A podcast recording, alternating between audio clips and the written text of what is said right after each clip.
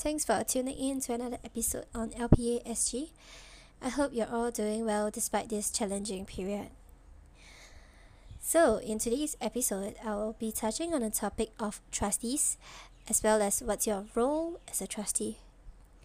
At the end of the t- at the end of today's episode, I hope you actually gain a better understanding of what a trustee is, what the key roles of a trustee are, especially if you're a trustee today or your family intends to appoint one. First, let's start off with what a trustee is. What is your definition or understanding about trustees?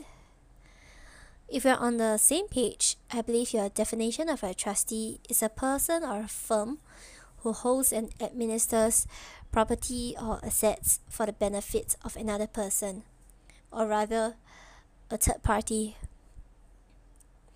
You know, there are actually many reasons to appoint a trustee. Reasons can be in the case of a trust funds, or for bankruptcy, or even for charity purposes. But why the need for a trustee?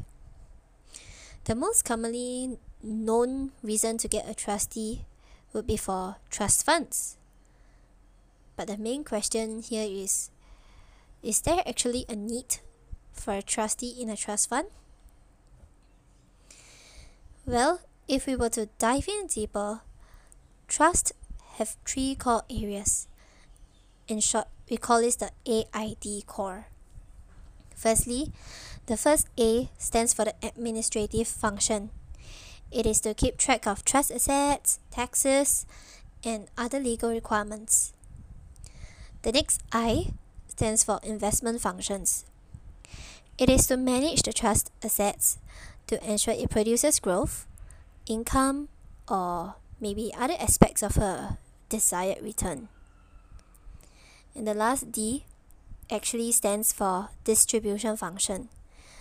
Its purpose is to mainly distribute the trust income or the principals to the said beneficiaries of the trust.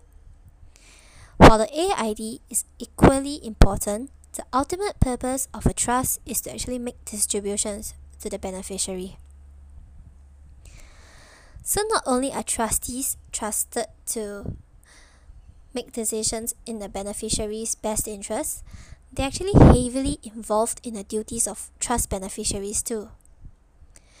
However, if today you're a trustee listening to this, bear in mind as a trustee you are not allowed to use the trust property for your own benefit. Then, hmm, you must be thinking, if so, what are my roles as a trustee? So, your role as a trustee today is to actually ensure that you educate yourself on the duties of a trustee. So, what kind of duties should you expect? Firstly, as a trustee, your role is to be fully aware of the grantor's original purpose. You know, when we talk about grantor, we are talking about the person who create this trust. So, yeah, the grantor's original purpose in creating that particular trust, as well as his or her current purpose of the trust. Take note, it may or may not change over time. Hence, your role there is to identify whether or not it has changed. With the knowledge on the purpose of trust, your next role is to actually guide the grantor's decision by the said purpose of the trust. This is of course done to ensure that the grantor doesn't go off course.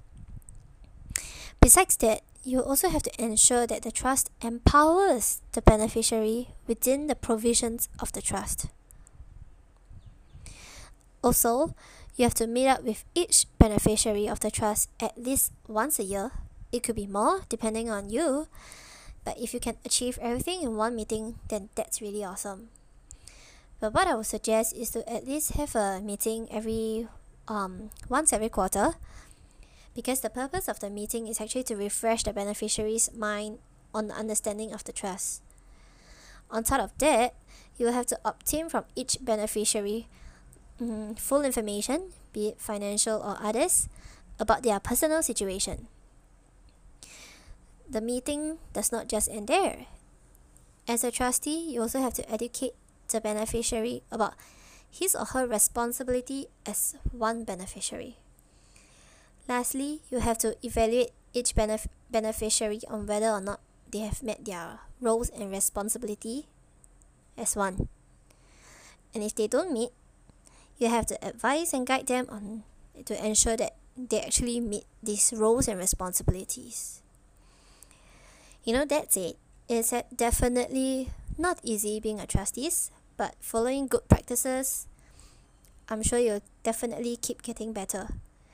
So keep a lookout for my next episode where I move on to the topic of beneficiaries. I'll see you then. Bye.